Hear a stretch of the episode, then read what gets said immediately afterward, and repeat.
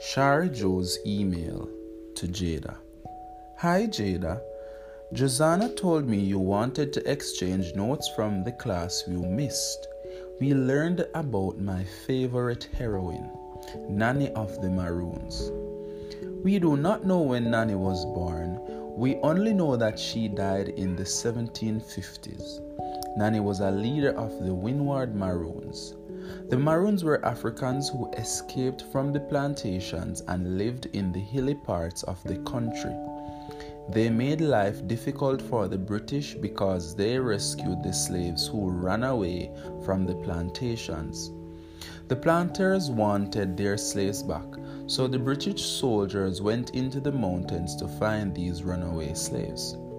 Nanny taught her people how to fight and hide in the bushes and hills so the British soldiers could not find them.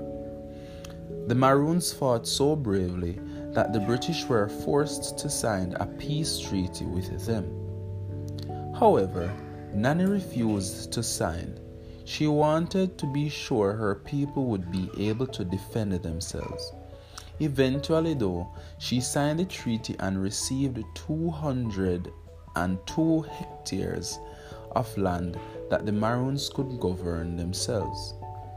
On August 5, 1740, her grant of land was approved by the government and named the new piece of land Nannytown.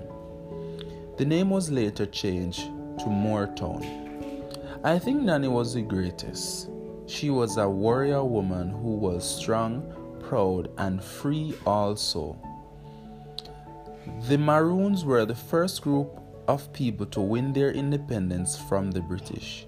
I have uploaded a picture of Nanny and a map showing where the Maroons settled in Jamaica. I hope you see it.